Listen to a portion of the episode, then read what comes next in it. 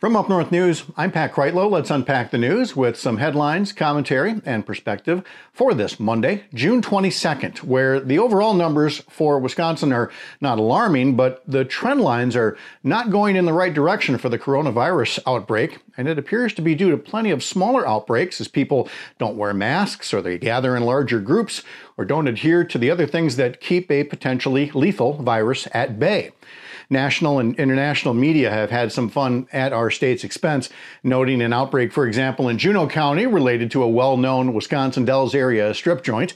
And in La Crosse and Trempealeau counties, there's concern about a surge in cases as well. In La Crosse, for example, 10 days ago, they'd had 100 cases total. Since that time, close to 200 more. And a lot of those infections hit people in their 20s. Well, last week there was concern about an outbreak tied to a church in Sheboygan Falls as well. And so, as a result of all of this, the state's coronavirus dashboard is a lot more red than green these days.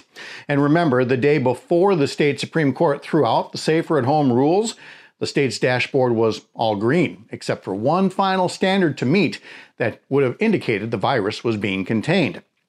Unfortunately, conservatives in capitals and courthouses have changed all that, and the latest example comes from Racine County, scene of one of the larger local outbreaks in the country.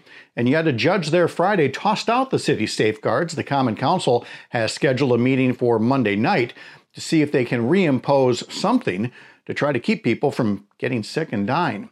Of course, then there's President Trump, who often makes his advisors wince when he accidentally says what he thinks of something. And in this case, it was his weekend statement in Tulsa, where he said he told officials to slow down testing because, as he has said before, testing only makes his numbers look worse. Well, there's no science based way to lend any credibility to saying anything more than that. His advisors have said he was cracking a joke. The earlier evidence indicates otherwise that a national leader who began by ignoring a problem, then wishing it away, then calling it a hoax and using it as a partisan issue, then making it a racist issue, still will not embrace the testing, tracing, mask wearing, and other public health safeguards necessary to save American lives. The U.S. death toll reached 120,000 today. Well, one more story to share from our coverage online and on social media, and it's about a restaurant in Barneveld, a small community in southwestern Wisconsin, that has changed the prices on its menu to zero dollars for everything. It's a free will business model because the owners know there are folks around there with real food insecurity issues because of the poor economy, but they were too proud to come in and accept a personal discount or giveaway. So, to make it easier and remove the stigma, everyone is asked to pay whatever they like as long as they're going through the drive through to pick up something. A couple of girls had $3 to offer so they could bring dinner to their parents.